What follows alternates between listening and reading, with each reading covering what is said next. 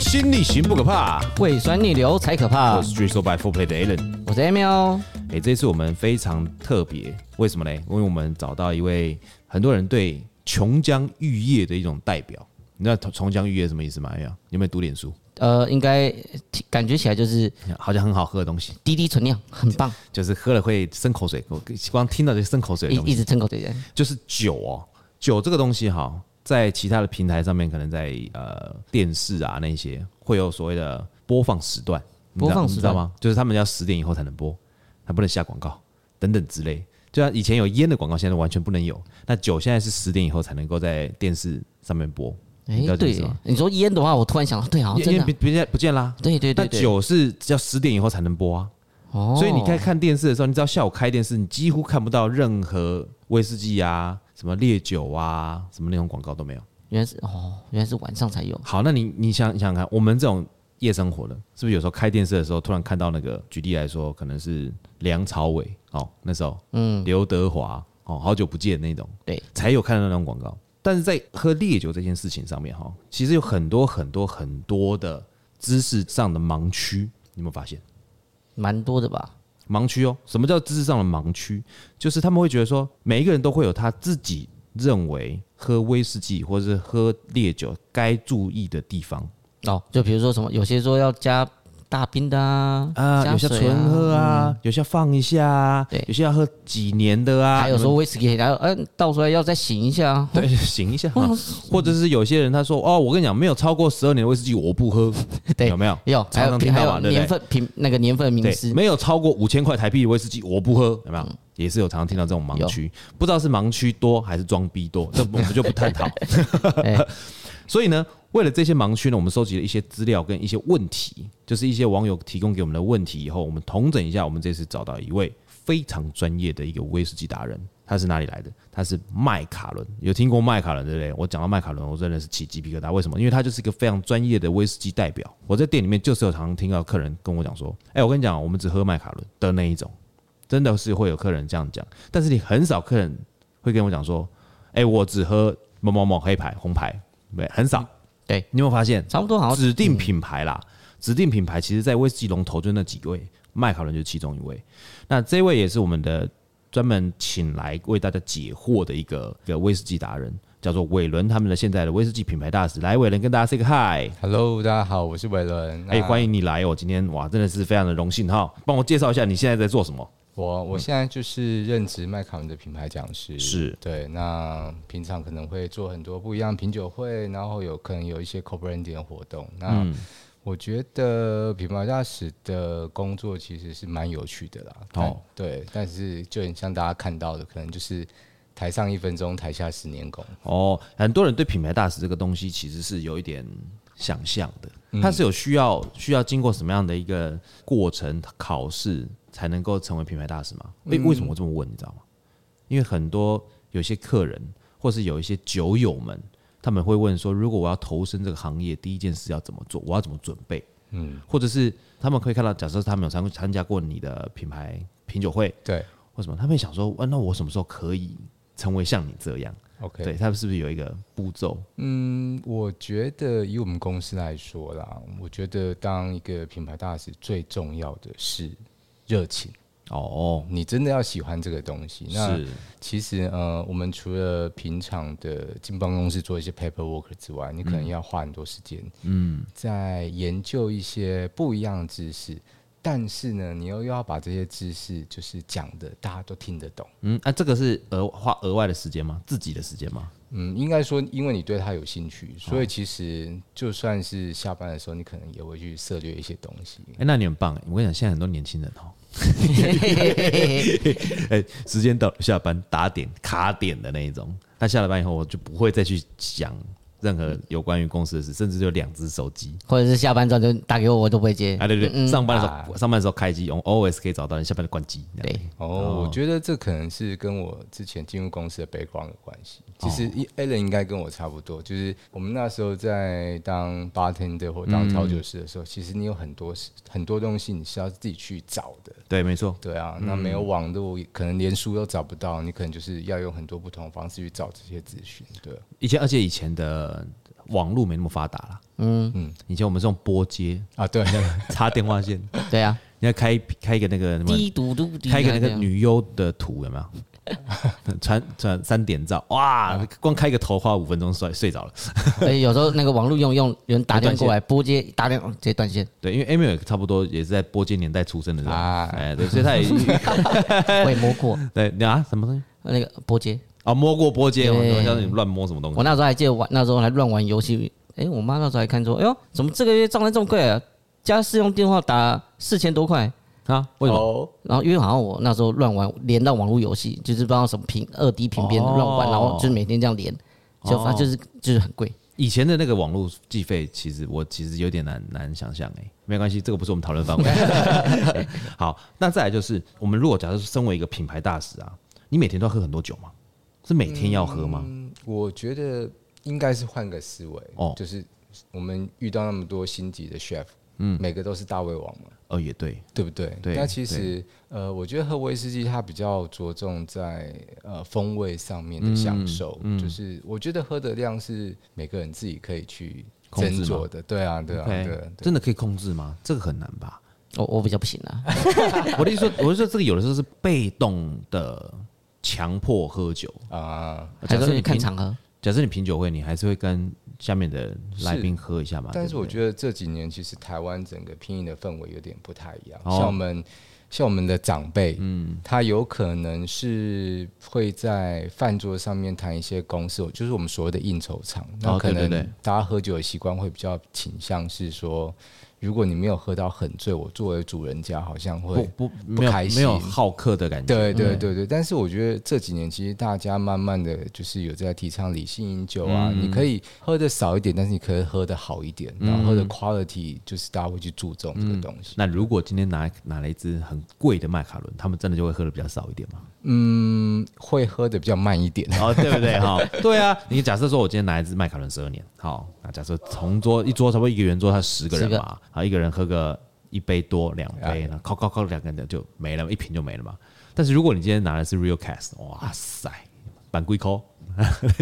就 就卖一大家是杯子变小杯，变小小变小变 小一点小变小空格一杯。但但我觉得喝的慢并不是因为它比较贵。嗯，以我来说，我觉得。呃，像我们常见的十二年的威士忌嗯跟十八年的威士忌，我觉得差异最多的是在运。嗯，就是你喝不下是去钱哦钱也 有差异， 对 OK 对但是我觉得像十八年或者是二十五年这种威士忌，它漂亮的地方在后面它的运，嗯不是只有前面顺不顺。这倒那真的。运这个地方就是要花点时间慢慢去感受一你下。你怎么感受运？因为运其实这个东西是，假设伟伦已经喝一段时间了，嗯你可以慢慢的感受到它真的那个韵尾韵，或者它给你带给你的一些啊侧边的一些风味。但是如果说一般人他们在入手的时候，就是在初级的时候，他们就先接触到麦卡伦了，他们怎么样去去感受你说那个韵呢？ ？OK，那其实我我一开始我并不是一个很喜欢威士忌的人，嗯对，那我觉得威士忌它跟可能跟鹅肝或跟鱼子酱一样，它是大人味的东西，对你需要经过不停的跟它接触，你才可以理解它漂亮的地方在哪边。对，那后来我是了解怎么去喝威士忌的时候，就是比如说有闻香，然后口感跟尾韵，才能感受到每一支酒款不同的变化。我觉得很多时候跟跟 cocktail 也很像，或者是跟葡萄酒也很像，有的酒在前面五分钟表现的很漂亮，但是五分钟过后突然就是整风味断点啪对不见了。嗯整个衰退了。那我觉得，如果你常接触，你就会发现，其实，在后面这一段，它会给你很多不一样的回馈。嗯，对对对。嗯 Emil，你有在感受这个东西吗？还是你就直接用吞的？也有有时候会慢慢感受了，前面前面刚喝的时候会觉得，嗯，试着去人都品是尝我一想下。人都是这样的，在喝酒的前面前两杯都是慢慢感受对，。我想说可以，因为比较多口感上可以慢慢去想或什么，但当然喝到后面就哎哎来来来喝啊喝啊喝啊，我也到不知道后我面要不 知道喝什么东西啦对，，反正我只要有东西来我就喝。啊前面叫品酒，后面是应酬酒 啦，对后面才同开心同一瓶哦，同一对瓶。所以很多的时候，我们在做品酒的时候，会发现，就是假设说酒商来试酒是，很多，我们在喝到突然间，你觉得自己有点上头了，就是开始有点感觉，不是那种真的喝醉有感觉的，我们就会停了，因为你就会试不出来啦。对你后面因你为后面就已经对啊，你后面在试什么呢？就是在开骗心自己而已嘛对开心的。然后哦，这个嗯不错，嗯每杯有都酒精不错了。嗯对，对啊，其实其实我觉得几杯之后，你的味觉感受度已经慢慢下降了。对，所以是还是会有一点差距哈。对对对，好，那如果说假设你在品酒会那个呃需要喝那么多，你有你有老婆或有老婆吗？你结婚我了吗？有我我有两个小朋友哎、，那你会那个吗？你另外一半会北宋每次出去都喝酒，只喝哎、料？其实不会耶、我我觉得其实如果说这这包含到我们刚刚前面提到的理理性性饮饮酒酒，对，那如果你真的是一个你可以掌握你自己的行为的人，我相信另一半不太会有什么觉得 argue 或者是什么，不会，你不会遇到那种一直要灌你酒的，也是会啊。那你怎么怎么处理？其实多久也是笑笑跟他就是稍微回绝一下啦，因为我觉得有时候我的在品酒会上面的角色，除了是说跟大家分享一些资讯之外，我也希望大家可以安全的回到家。哦那，OK，对，那我觉得是你角度是希望是照顾他们，对对对，所以我不能对，喝酒，我要照顾你们。而且也不希望他们真的是喝的太多，然后行为脱序，然后啊去影响到其他人啊。对啊对对，嗯，你们在品酒里面会遇到酒空的吗？你们是自由报名的，还是用邀请的？哎、不一定，就是其实我们活动有很多不同的类型，有嗯可能是通路上面的，那有可能是店家他店内的 VIP，嗯，但是有也有一些可能也是呃，店家比较多酒空的啦，哦 店家比较多。那有些有可能是呃透过网络上面报名的品牌的活动，其实哦都有啦。但我觉得台湾的消费者真的是这几年来越来越成熟，那我好奇，再问你个问题，文任老师，一般哈、业界的、通路的，还有一般民众，谁喝的最可怕？哎谁都喝？谁喝下去的后面是最可怕的，所谓的可怕是就是整个就是那种追酒啦、疯狂啊，疯，狂啦。把把这边当对 H 车 party 在喝啊明明就是那个理性饮酒放心中，但是表现出来完全不理性那种。嗯，这三种不同的通路，不不同的就前面前面你可能上课一上完之后，大家啊好了结束了，他们开始 啊我觉得大家表现都很好，这个我哦不能真的在哦这边回答。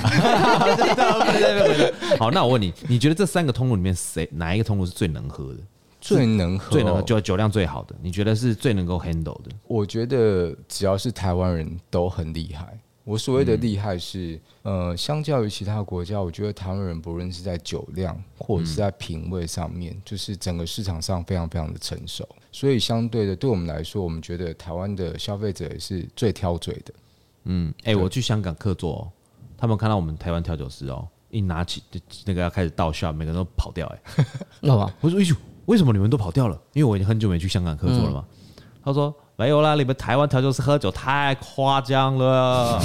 我以为是因为太太夸张贵，所以他们才不是，因为他们我们那个请请大家喝 shot 的嗯啊，就 welcome drink 啊 Yeah， shot 什么啊的这样。我后来发现，香港他们在喝 shot 的时候，他们一个 shot 杯哦，倒三分之一，嗯喝倒三分之一嗯喝个喝个 vibe，喝个感觉。哦，台湾人是满杯， 对，这是台湾 style。嗯满杯情意重，你知道吗？我们就是一直，而且我们台湾人是这样，看到你就跟你喝，对，就是是有的时候就是你一忙忙忙忙一对到你，来来来来，过来过来过来，哎对对喝起来对喝起来喝起来，对不对？所以他们会觉得说，哦，台湾人怎么都喝不醉，怎么那么能喝这 样子？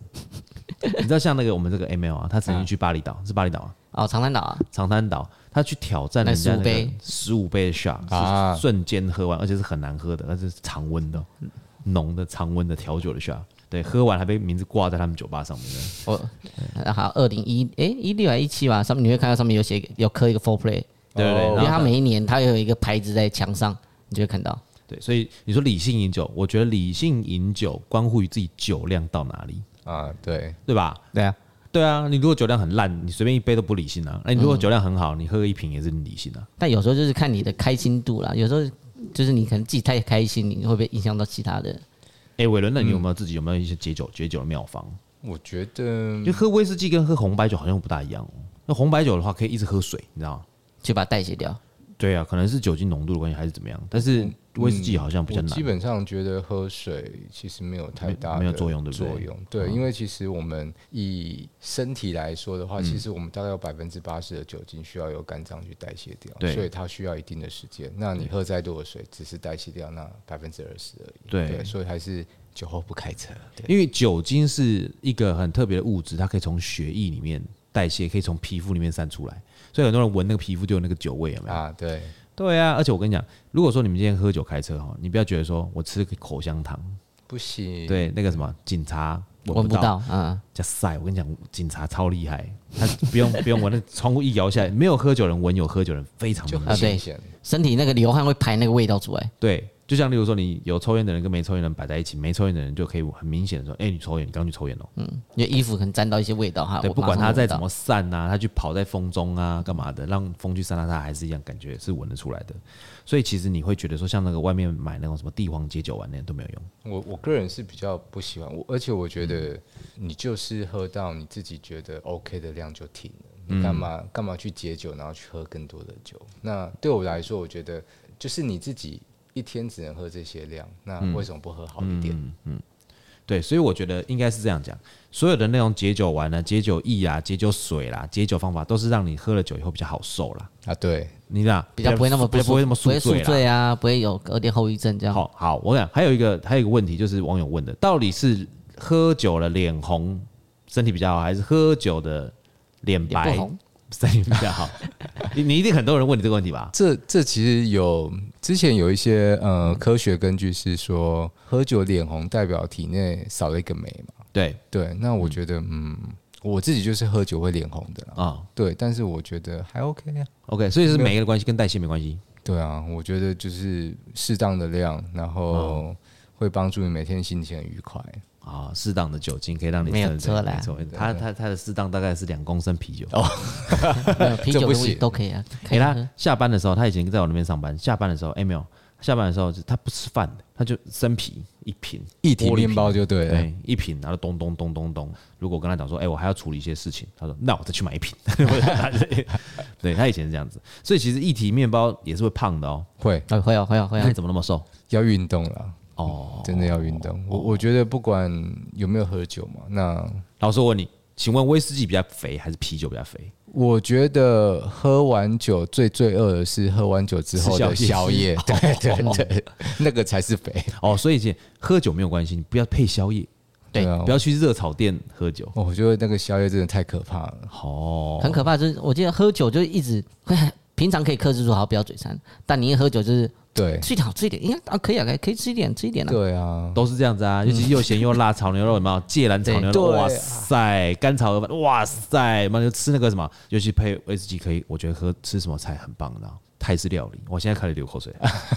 我来泰式料理对不对？嗯，什么柠檬鱼啊，哈、啊嗯哦对对对，怎么怎么，凉拌木瓜丝啊，哦，哇，厉害的。像伟龙，我很好奇，就是说，因为我知道你在麦考伦待很久了，嗯，对，那你在你们家的威士忌对你来讲到底有什么样的吸引力？为什么让你那么着迷？不会想说跳别的威士忌的品牌去试试看？因因为我我觉得一个威士忌品牌跟很多酒类一样，我觉嗯得大概可以分两个部分来看。一个我觉得它就是跟很多我们不管是 luxury good 手表、汽车一样，一定要有很棒的工艺在后面支撑它的品质。对那工艺的部分其实大家感受会比较明显一点，因为你可能是。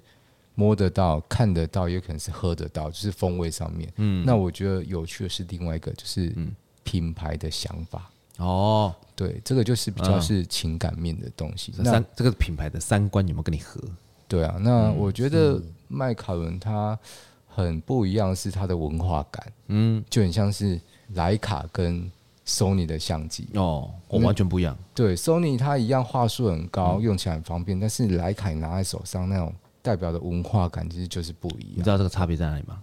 你有在玩相机哦，我比较少，你拿 Sony 相机，别人会说：“哎、摄影大哥，不好意思，借我过一 下。”你拿徕卡，人家会说：“哎、老板，你的兴 趣是摄影哈、哦。好像哦差很多，差很”这多。差很多，这差很多。嗯对啊，那麦卡伦对我来说，其实，嗯、我可能是二零一零年左右加入，嗯，但是我觉得从加入麦卡伦以来，他每一段时间，他会做一些很不一样的事情，去改变整个威士忌的产业。嗯，对，比如说零五年的时候，他开始跨界跟莱利水晶合作，嗯，那那时候他改变了大家对威士忌的看法，嗯，比如说。我们去买威士忌，早年大家会觉得说，我现在想喝，嗯，或者是我等一下跟朋友饭局我再去买。对但是大家现在看待威士忌已经是变成一种艺术品、收藏品。啊，对呀、啊，哎、真的哎、你知道麦考伦呢？我看那个富比斯拍卖那个长得很漂亮的水晶瓶有没有？几乎就一年一万呢、所谓的一年一万，就是假设五十年就五十万，可能不止啦，不就是一直涨， 不一止啊直了，已涨，经不止了啦。对啊，对啊然后往后走，可能呃，比如说大家认为的很熟知的麦卡伦紫钻，好，因为纸专大家认识的什么是初次学历桶，好，然后再往后走，威士忌界突然出现一个产物叫 NAS，我们说是没有年份的威士忌。对，那大家看有年份的看习惯了，所以大家看到没有年份会觉得说嗯啊，这好吗？这是不是比较用不好的酒去做？所以这个时候麦卡伦推出了一个系列叫做 Addition，嗯，就是有六支，六支不一样颜色，对。嗯它扭转了大家对威士忌的看法。所以其实它每个时期都做了很多事情。那在那没有年份的原因是什么呢？我觉得没有年份的威士忌跟做有年份的威士忌两个出发点本来就不太一样。那没有年份的威士忌，它等于是把限制拿掉。嗯，如果酿酒师今天发现这桶酒很好喝，对但是它只有十年，对没办法装瓶，啊，所以在做没有年份威士忌的时候，酿酒师通常都是以风味为优先去挑桶子。嗯，对。但是我们在做十二年的时候，你就是先以年份去筛选掉一些桶子。哦，对，所以这不是同的不概一样。念呢。欸对，所以没有年份威士忌，它有可能是一支五百块的酒，嗯但是也有可能是一支五十万的酒。哦，因为它风味，对，然难后得嗯它挑的桶子不太一样。对，所以即便是它没有年份，但它可能里面的威士忌里面可能有超越很高的年份，因为它是以风味为主嘛。对对，对，对。所以你就没办法确定说它是什么年份。因为其实苏格兰它有一个法规，它的瓶子上面写的数字，嗯，代表是它最它低里面年份嘛最低年份。但是如果说我做的这瓶酒里面有五十趴是三十年的酒，对然后有二十趴是二十五年的酒，对，啊然后有十趴可能是十八年的酒，那你只能标十八年。对，这样但是不要很很可可惜年，份，对，这有道理耶。对所以为什么像那个呃，我知道那个麦卡伦有出那那些 collection，对以风味为主的那些 collection，为什么后面会一直飙涨？其实也是有这个原因。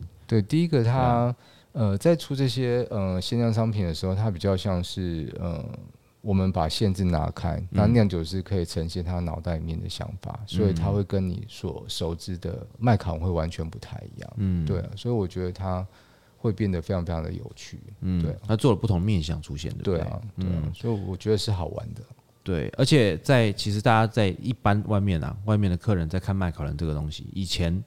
我我印象中最早最早之前，麦考伦九百八十块一瓶圆筒圆啊瓶对的那个、我哦自己好像都还没看过，我看到之后已经是长的。 好，然后在这他后来他们出黄金三桶，哎， 哎有呦了，，对，就是那个有有肩膀的那个瓶，嗯，对对对对，对，然后再来就是再来就是出那个紫钻，对，只紫在钻、啊我那这个年代，我那时紫候钻一瓶才两千块。那时候夜店最多人点，真的哦神物。神雾哎、对然后哎、加了冰块，加了水会雾或 cloudy 那样子，然后喝哇很厉害那种。以前呢、我记得我曾经参加过麦卡伦的一个尾牙，啊，然后他就招待我们同路去嘛，对不对？他就说啊、就说哦，就是抽奖这样子，哇，一个红包很大哦，我那我我记得我那个红包是一万块啊，哦，他就直接那个老板就拿出这个红包里面抽出来这样一万块这样子十张这样子，然后恭喜 a l 抽到一万块红包，然后我大家很开心，对不对？但是他要喝一个一个公杯的麦卡伦的紫钻哦。哎，不错啊，我那时候心想说，我的妈呀，一个公哎、那麦卡伦公杯很大哎、啊，对啊了，，对啊，那种很大啊，喝喝完，喝完以后，我心里我后来啦，再回到现在这个时空背景，我心想说，我都不知道喝了多少钱。是啦，我我觉得本来威士忌就就这样子，因对为它因为紫钻对于对于麦考来说，其实它没有太大的经济效益，嗯，对，因为它用的一定是非常昂贵的厨师桶，对所以其实它的量非常非常少，嗯，对，好了，那我们等一下下一段节目，我们就来聊一下，说到底为什么威士忌它会越来越贵。刚嗯好问到，啊刚好有一个有一个专业来我问一下嘛，你不觉得现在威士忌真的是越来越贵了吗？ 尤其是年份的那种啊，呃，但也不低，我跟你讲，已经不只是年份的那种了，已经后来就是跟我以前所遇到的那些威士忌已经很难匹敌了，你知道吗？它那个威士忌这样，好不好？好，我们现在休息一下。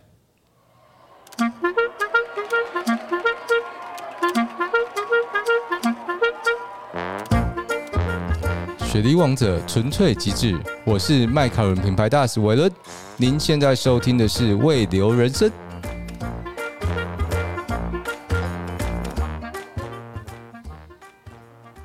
水星逆行不可怕，胃酸逆流才可怕。我是 Drizzle by Four Play 的 Alan。我是 Amy 哦，哎，我是韦伦，来，哎 好，伟伦，我想问你哦，呃，你本身如果是本来就喜欢喝这个，就是喜欢喝酒嘛，喜欢喝威士忌嘛，就是你当然是喜欢这个才会投身这个行业。是那是不是通常所有只要可以爱喝的人都可以投身这个行业呢？你觉得是不是这样呢？我觉得，嗯，你要把它当做嗜好，或者是职业，这是不太一样的。那好，你知道为什么问这个问题吗？嗯嗯，因为我遇过很多很多的来应征的呃呃新鲜人们，green 们，对，他们常常跟我讲说，我说为什么你想当调酒师呢？他说哦，因为我很爱喝。但其实我觉得这是应该是两件事，对，对不对？对你自己有这种感觉，对不对？我对我觉得有、欸嗯怎因么为说嗯我觉得、呃，享受威士忌是一回事，但是我觉得当你站在台上，你要去分享一些讯息的时候，其实你说面后面要做很多 study，、有嗯可能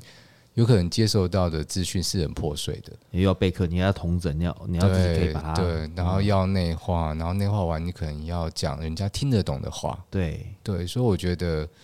嗯，我觉得喜爱威士忌是一个必要的，嗯但是有后面有很多，其实你是需要去花很多时间去学习很多不一样的东西。我觉得伟人很棒是，他中间也有讲到一个很关键的东西，就是你要讲的听，让人家听得懂。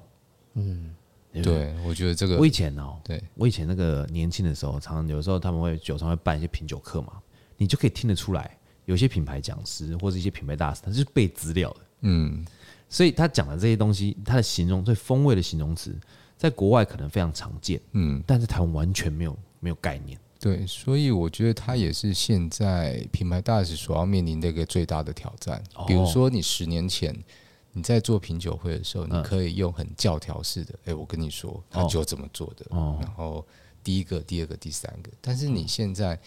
变成是没有办法用这么教条式的，你可能要用我们说的 storytelling，、嗯你可能要讲一个大家听得懂的故事。嗯，那在故事当中跟他分享一些知识类型的东西。嗯，对，因为其实威士忌的制成很很死板，对，它就是很生硬的东它西。就是一个科学嘛。对嗯它对是对科学对嘛，嗯但是你要想办法让它变有趣，所以我觉得它可能是你平常要花很多时间去涉猎一些东西。你觉得你觉得它里面你怎么样让呃听者听起来是有趣的？有没有一个小段的一小段的例子？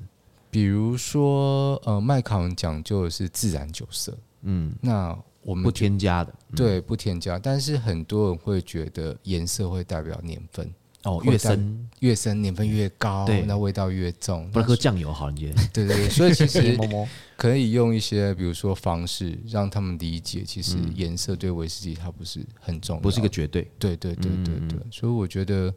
用一些生活上面的例子跟他们分享，他们其实是听得进去的。嗯对对对生活上的例子哈，因为他他们对可能这个东西可能还是陌生，嗯制成啊，对天天喝啦，很好喝啦，但是就是不知道它怎么做的。对。那包含到像你刚刚说的，他们叙述味道，国外可能说 toffee 太妃糖，嗯，台湾就是讲神有牛奶糖，对哦，对，对，一样。对啊但是就是哦，生有牛奶糖马上就知道他们就听得懂。哦对对对，啊，像那个啊，国外有的时候会讲，我我听到是红酒的，会有那种野味、啊麝香味、gaming 的味道，会有对那种。但是在台湾其实就是他们就很难理解。很难理解，所以变成是你在拼饮的过程，你需要一步一步的去引导他们，嗯然后去找它的味道。那其实我觉得这个对于威士忌相较于葡萄酒或 cocktail，它有一个很大的 gap。对，一般的人没有办法马马上去感受威士忌的美好，因为威士忌酒精浓度都四十帕以上，嗯，所以你要先要突破浓厚的酒精浓度，你才能感受到里面的风味。嗯，而且我觉得是不是也是跟台湾就是亚洲人的饮酒文化跟欧洲的饮酒文化有点落差的关系？嗯，对，所以就是他们在一开始在接触威士忌的时候，他们会认为这个是一个，我觉得他们比较像刚开始在喝身份地位啦，啊，一对，开始的时候啦，厉害的人才可以喝得起威士忌。对，以前最早以前我爸那个年代，有钱人才能够喝白兰地我、们那时候说舶来品嘛，舶来品、嗯对 SO 洋啊酒洋酒，对，洋酒城嘛，哦，就是去买洋酒嘛。那以前是有钱人喝，先喝白兰地嘛，然后后来转成威士忌嘛。对。那威士忌可能他们又分手，你就觉得说，哎、我跟你讲，我曾经听过，我小时候我印象记超久超久，有一支威士忌，当然不是麦克伦，那叫皇家礼炮。哎，它瓷瓶，哦，瓷对陶瓷做的。那有些那些长辈就说，他们只喝红 的，红的陶陶瓶跟瓷呃绿的陶瓶，还有蓝的陶瓶。他说他只喝红的。我那时候觉得为什么？他说他就因为我那时候很年轻，我也不能喝酒，很小，他就跟一些那个其他长辈屁说，红色是里面年份最高，而且是最纯净的。我心想是这样子吗？这是都市传说。哎、对，这就是我所谓的都市传说嘛。就是他们为什么会把，因为他可能就是因为那那个是国旗的颜色，啊嗯或者他们地区性的颜色的代表，所以他们是用这样的一个呃品牌的象征，但不代表是他们是用这样的方法来去做嘛，对不对？嗯我觉得以现在威士忌酒厂来说，我都会说它是理性与感性的结合。就是你现在除了有很棒的呃酿酒工艺之外，你还有一些电脑去做辅助，所以基本上现在酿出来的酒质都很稳定。啊，对，对，然后再加上呃酿酒师，其实他们现在有很棒的技艺在里面，所以其实它不太会有，比如说你这个批次跟下个批次味道差很多，所以其实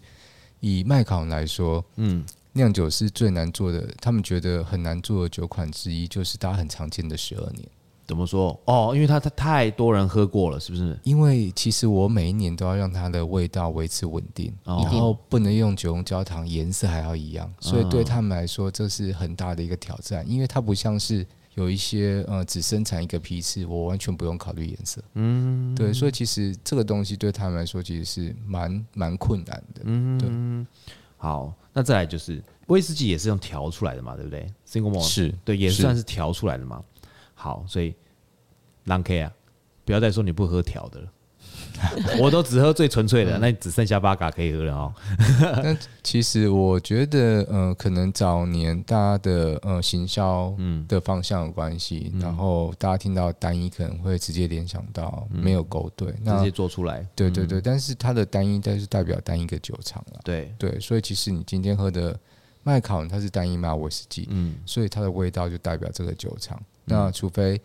酒厂改了，换了酿酒师，对酒厂改了整个系列的风格，原本嗯它酿酒师可能退休了，对它的味道才有可能去做改变，这样子，嗯不然你喝到应该是很稳定的味道。好，那再来就是说，有些人会说，他说，哎、你看哦，他们换了那个那个包装 了，换换标，他们一定是酿酒师换掉，不然就换酿酒师挂。你怎么看这件事情？我觉得有时候酒厂在设计一些新的酒款的时候，它会跟着酒标，比如说换了酒标，它顺便换了这样子一个风味的表现，代表下一个世代的来临，这是有有发生的。但我觉得很多的时候是因为大概每个时期，酒厂它对于呃酒款的想法，或者是风味的走向，甚至于对于橡木桶的看法是不一样的。嗯，所以这个嗯，我们刚刚说过要让让大家听得懂，对不对？对，这个就像是零零七的西装，哦你，没有发现六代零零七它的西装风格都不太一样哎？对它就是反映就是设计师的思维，当时市场上面的流行的一个趋势，嗯所以威士忌也是一样的。所以你看嘛，你就把风味，就威士忌的风味，想象成是西装的 outlook，对剪裁，对，为什么等等之类，就是这个年代的风味。假设说这个年代，假如这个呃六零年代、七零年代，他们喜欢甜，对，所以它的威士忌就是比较甜一点。那可能七零年代、八零年代，他开始喜欢可能有一点层次的苦味，哦，他们可能就加一些那种木苦味之类的木调料性对对调对性开始进去。所以就是每一个年代，其实它应该有它自己喜它的喜欢的风味的。艾米尔，你觉得嘞？我觉得会有，对因为觉得他们是讲说，真的，我们去喝有些是呃，有些酒可能大家喝不出来，但有一些真的，一换标，大家一喝就看味道，对，这不对我。我觉得有可能就是，呃，酒厂可能会有不一样的 recipe。嗯，那我觉得就跟经典调酒一样，你每个世代喝起来就真的是不一样。对，而且我觉得这个麦考伦他们胆子其实勇勇气蛮大的。为什么？因为他们是在挑战，就是说，今天我今天如果假设说我已经这个这个味道，这个雪梨桶的味道已经存在这边五六十年了，嗯嗯，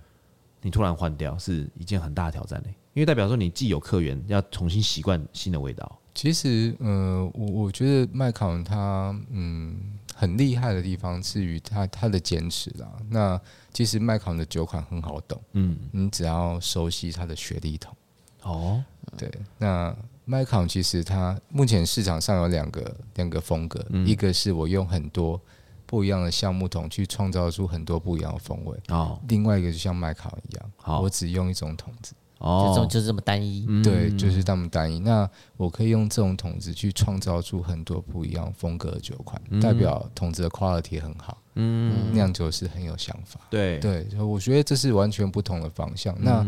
麦考的雪莉橡木桶，它不用旧的，嗯它都是手工定制桶。嗯，哎对，所以如果说，呃，我们可以很客观的说，你今天要找一支好喝的威士忌，嗯我相信有很多选择。嗯，但是如果你今天要找一支可以代表雪一桶威士忌的品牌，我嗯相信麦考是一个很好的选择。嗯，对对我发现这个市面上啊，威士忌的那个价钱一直往上飙。对，对，你怎么看日威往上飙的那种状态？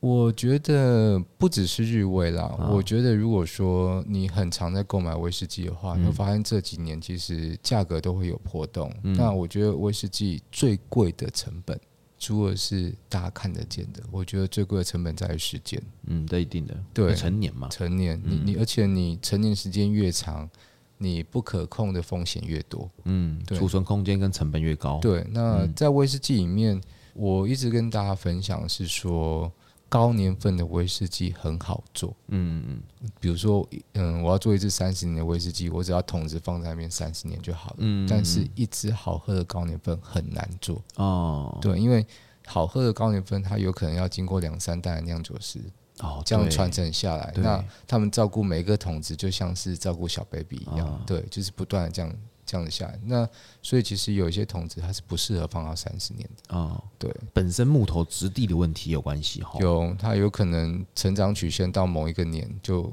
开始就趋衰退缓，就有可能嗯对二十五年它味道就最好。不是吧？对你想想看，Emil，你啊思考一下，一块木头泡在威士忌里面泡三十年，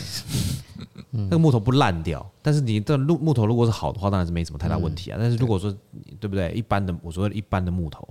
泡水泡三十年都不行了，还泡酒，所以它有可能就是要常常去看它的风味走向，然后去掌控它的因为它嗯哎一定会状况，流失，对不对？一定会。对，除了 Angel Share 之外，它还是会有一些可能木料已经太久远，然后有点、呃，在麦卡龙酒厂是不会有这个情形。哦除了 Angel Share 之外，其实，嗯、我这次三月份去酒厂的时候，我嗯才发现它多了一个秘密的部门。然后什么秘密部门，麦卡龙之前从来没有讲过，它哦有桶酱，它有桶酱它哦有，桶酱哇，它我以为在这只有那个有有有有牌有牌才有哎、 那、我们有桶酱，然后它哦在维持每个桶子的状况。因为我们刚刚说嗯过，嗯嗯我们是手工定制桶，对除了有很棒的桶子之外，我们要维持它的状况。对，那我们的桶匠其实看起来很不一样，嗯，因为他们在修桶子的时候很优雅。哦，然后我们就问他说：“为什么你可以这么优雅地修桶子？”嗯，他说：“酒厂只有跟我说要修好，他没有规定我要多少时间。他说你就是修到最好的状态。嗯哦，对所以他就慢慢修，慢慢修，修给你时间。对对对，它可以做一辈子，就很 有趣。哇，哎、麦卡伦，难怪真的他们那个要坚持真的是很难呢、嗯，对不对？而且麦卡伦的蒸馏器是不是也跟一般的牌子都不大一样？嗯，它的蒸馏现在去器看是小的啦，啊大概三千九百公升。那嗯，但这样大蒸馏出来的酒体是不是比较厚实？对，它会比较厚实，有油脂度，哦所以其实像麦卡伦的有一些呃麦卡伦酒款，嗯在台湾夏天喝的时候，嗯，我会建议大家可以加一点冰块。哦我跟你讲，这个就另外一个问题来了。好哎老一辈的说，好多种哎、。我跟你讲，有一次，有一次，就是我看过一些长辈喝酒，我说，欸、他喝一杯纯酒，啊对原酒哦，五十几趴哦，他给我喝，然后我要加一颗冰，我说请问有冰？他说加什么冰块？浪费！我心想怎么浪费？哇，这五十几趴呢，夏天呢，对啊嗯，我我觉得嗯，加冰块你要看你的用意是什么。那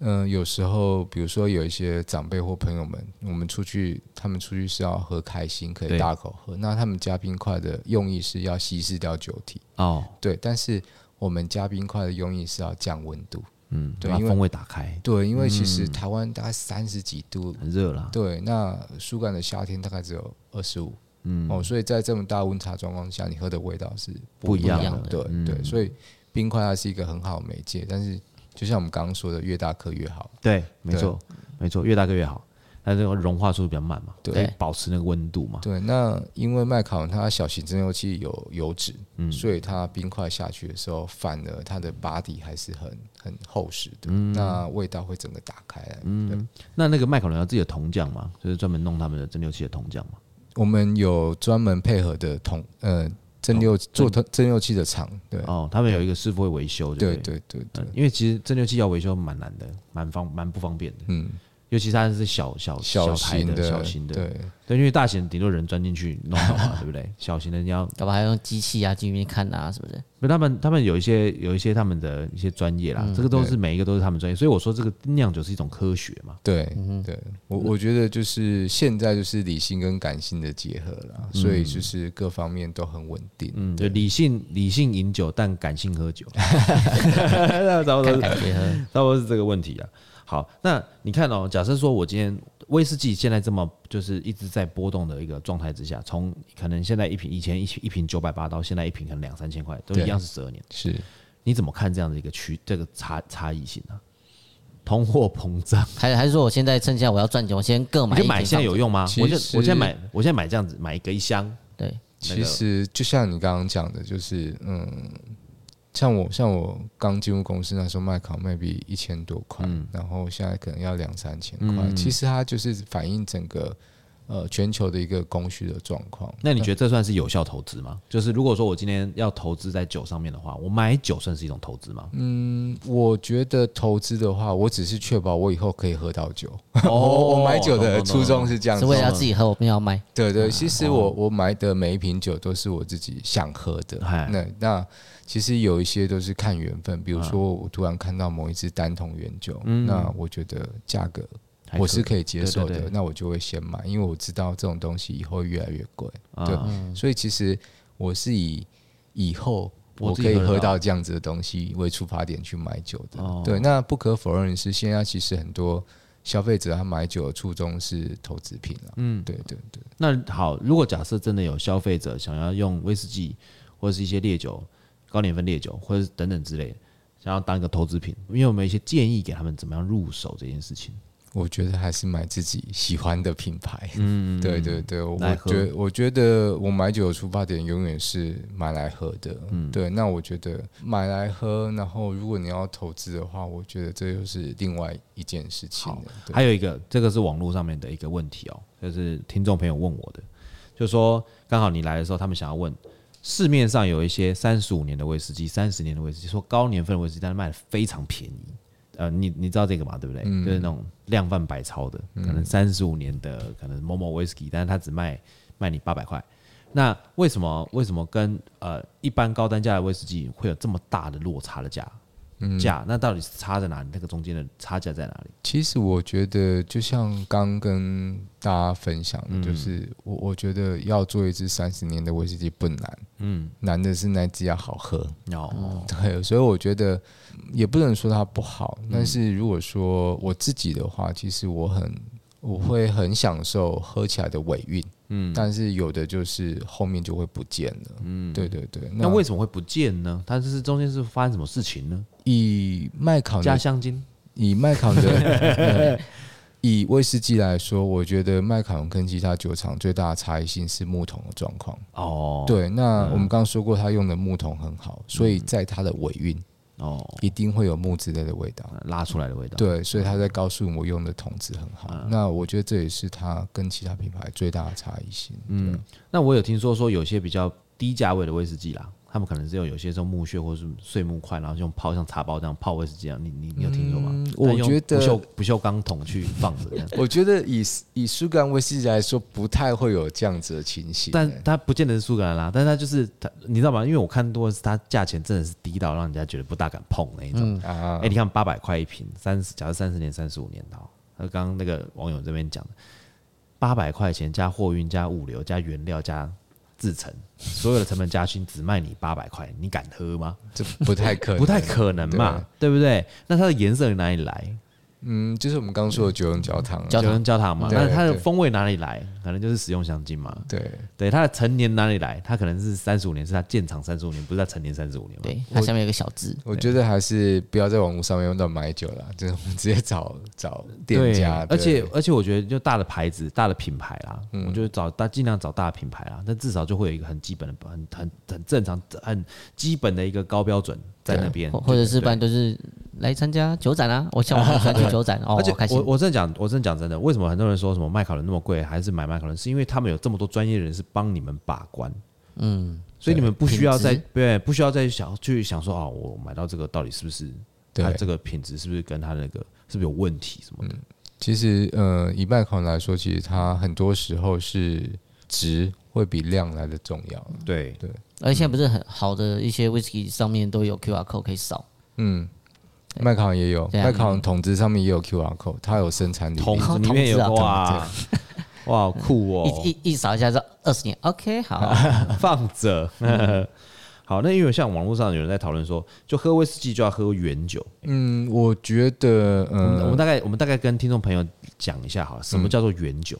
原酒其实它的用意就是，我这个桶子陈年完，我不做任何的稀释，嗯然后我直接装瓶。那它代表是这个桶子的状况。嗯，但是很不幸的，原酒这种东西很像是画作，它是不会重复的。哦，我今天这个画家在这么天时地利人和之下画了这幅作，因为它不调和不勾兑，它对没办法一画样。不出第二幅了。啊对，但是我们平常看到的十二年，我们叫做核心酒款，嗯它代表是这个酒厂的风格。哦，对，所以其实我会建议，如果说你对这个酒厂很陌生，甚至于嗯完全没有喝过，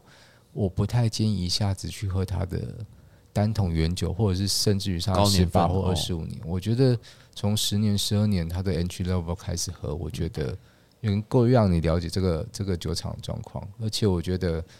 嗯、成年的过程其实它是等价交换，嗯，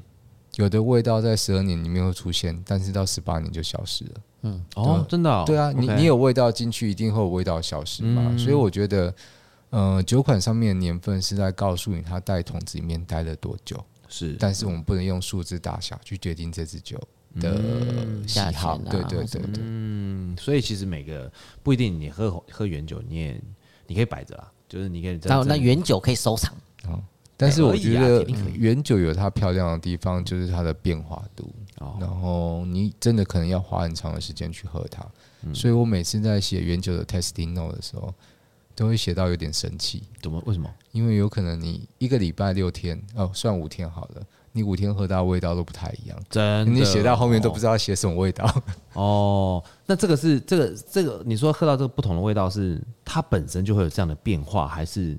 你真的就是用？因为那就像我们讲嘛，你做酒是理性，喝酒是感性，你嗯所感受到的风味会有一些差些微的差距。真的是会有变化的哦，。真的吗？，对，因为其实我们用科学的角度来看，其实原酒里面，呃，应该说我们喝到的味道有很多是脂质跟分子，对，它只溶于酒精，没错。所以当酒精浓度越高，代表它抓的香气会越丰富。哦，但是相对的，你要给它更多的时间让它伸展开来。嗯，所以你你买了一瓶原酒回去，然后打开来，你喝的第一杯，可能它的味道可能还不到它百分之十，就是它还没有完全伸展开来。哦，真的哦、那你要怎么让它醒吗？还是怎么样？呃，滴水是一个很好的方式。嗯嗯，用滴的。嗯，比如说我今天打开第一杯酒，第一口我啜饮。嗯，后面我要喝的每一口酒，我大概滴个两滴或三滴水。每一口嘛，都要喝每一口、哦，要喝之前就滴水。那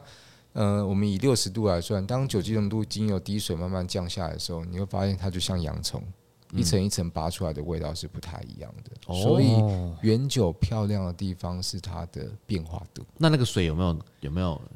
规定就要用矿泉水呢？蒸馏冰水呢啊，还我有常都温水，我都用常温水，但是我会大概是选嗯比较软一点的水。哦对，OK，对对所以就是要滴滴了以后，然后再喝，对，第一一个两三，滴然后让它慢慢的变化，所以我觉得要摇吗？我觉得可以摇，但是要静置一下。嗯那像我们现在有有我们三个人，那可能我们倒一杯一模一样的原酒，嗯，那大家一起喝了十分钟，嗯你会发现三个杯子里面的味道都不太一样。哦，哇塞，这哎哇，跟变魔术一样哎、 这么好玩，好，我真的哦 好想买一支哦，买威一支来威玩士忌也是一样啊，哦你喝十二年的时候，有可能也。会嗯吗？会这样子也会 OK。如果你滴水的话，每个人滴的水的量其实是不太一样嗯的，所以其实会里面的那种风味，其实展现的出来的风格会不太一样，嗯所以这个才是我们说的层次。在台湾人来讲啊，就是你这样三个人滴的不一样，对不对假如我味道比较淡，你味道比较浓，对不对？就是神明来偷喝我的酒， 就神明有来偷喝我，没偷喝你。啊，对，生命比较渴一点，哎那现 在七月哦，对过了过了过了过了过了过了过 了对关了，哎过了过了过了。好，那接下来就是，如果我说我们今天在家里面，我们在家里面啊，我有一些威士忌，那伟伦老师，你有没有想说，呃跟我们听众朋友介绍一下，就是说，如果假设啦，我们今天在家里面想要做一些简单的威士忌调酒，你有没有什么特别喜欢可以这样子喝的？哦，其实像呃，我进公司之后最大的改变，嗯，就是我在吃饭的时候好，都会想要就是小酌一杯。哦对，那呃，像我在吃饭的时候，第一杯我几乎都是 highball。哦，可以啊，可以 h i g h b a l l 可以啊，对啊，因为我觉得内容物很简单，然后只有冰凉的气泡水、冰块跟威士忌嘛。就是十二年的麦卡伦威士忌，冰块加苏打水。所以其实这么简单的 cocktail 你里你你面，在老一辈一定被骂到翻身，他们加冰块就算了，你给他加苏打水，但是我觉得 highball 它就是一个可以让你很清楚的、很轻松的喝到这支酒里面的味道味道，因为它不会有其他的酸甜，也不会有果汁，而且你吃饭的第一杯酒，我觉得非常棒。很开胃。对我就觉得 highball 很像是苏干的香槟，哦，对啊，而且对啊如果你的气泡，你的气泡感如果是强的，强气泡水对，啊，你喝的时候那个气泡打在脸上哦，那个酒香哇舒服啊塞，而且它有气泡可以打开你的味蕾，就是你这整个嘴巴变得很舒服。所以就是有些像调酒师啊，呃，他们可能一一来的时候宿醉，对不对？他们喝苏打水，你知道他们会加什么在里面吗？蜂蜜不是，他们会加苦精，哦对，苦滴两精也滴可以，嗯对，滴两滴，然后就这样喝。它第一个可以回复它的状态，它第二个可以改打开它的味蕾，嗯对啊然后让它的味蕾可以 refresh。对，对，好了，在我们的节目的最后呢，我们还是要请我们的麦卡伦品牌大使韦伦老师帮我们推荐一下。假设今天他要推荐给我们听众朋友，他最喜欢的哪一支威士忌？嗯，我觉得，嗯、麦卡有很多有趣的酒款啦、但是以我自己来说，我最常喝一样也是最喜欢的是双血一桶的十五年。那那它跟其他不一样在哪里呢？嗯，我觉得双血一桶十五年对我来说就很像是秋天，就是、哦快到了，秋天快到了，就是不太冷不太热，一切都很刚刚好。然后它的包容性很好，因为我刚刚说我吃饭的时候喜欢小酌，对所以双血一桶十五年它不太会挑菜色。嗯，你今天要吃个火锅，吃个海产摊，吃个西餐，我觉得它都很容易跟各种不一样的菜色去做搭配。对，而且它的尾韵其实它是很细致的，嗯它喝得到美国橡木雪莉桶的甜味，嗯也喝得到欧洲橡木雪莉桶那种很标志性的木质类的味道，对，非常很棒棒，哎，对很，棒哎。很平衡。对，那你你建议他们把那个威士忌拿去冷冻喝下吗？因为有人会觉得这样比较快啊。对啊他们都说我哎觉得啊倒来哎倒倒倒，拿着如放如进去。果是倒出来哥哥这样，他们觉对得啊如果是你今天是呃大家一起朋友聚会，想要开开心心地喝酒，我觉得当然是没有问题啦。嗯对但是如果说你今天是一个人看着电影，然嗯后享受这支酒的层次，那冻饮可能就会有点点不太适合，因为对它把所有的味道都味道都锁封住在了。嗯对对对，对，其实我也就就像就像我们吃吃那个麻辣锅嘛，对，就是呃烧酒鸡啦，你要有热才可以闻得到味道。对，对，冷的那个一锅汤反正没感觉嘛，但你一只要一滚开的时候，哇，味那道个味道上香气对。对，那哇塞，那个就真的好喝。好吧，我们今天就非常谢谢呃麦卡伦品牌大使韦伦来参加我们的味流人生，谢谢希望下次有机会再过来，我们跟我们分享更多的有关威士忌好喝好玩的地方。 OK，这是我的荣幸，谢谢。好，水星逆行不可怕，胃酸逆流才可怕。我我是 Drizzle by Four Play 的 Alan，我是 Amy 哦，我是伟伦，我们下次见，拜拜拜。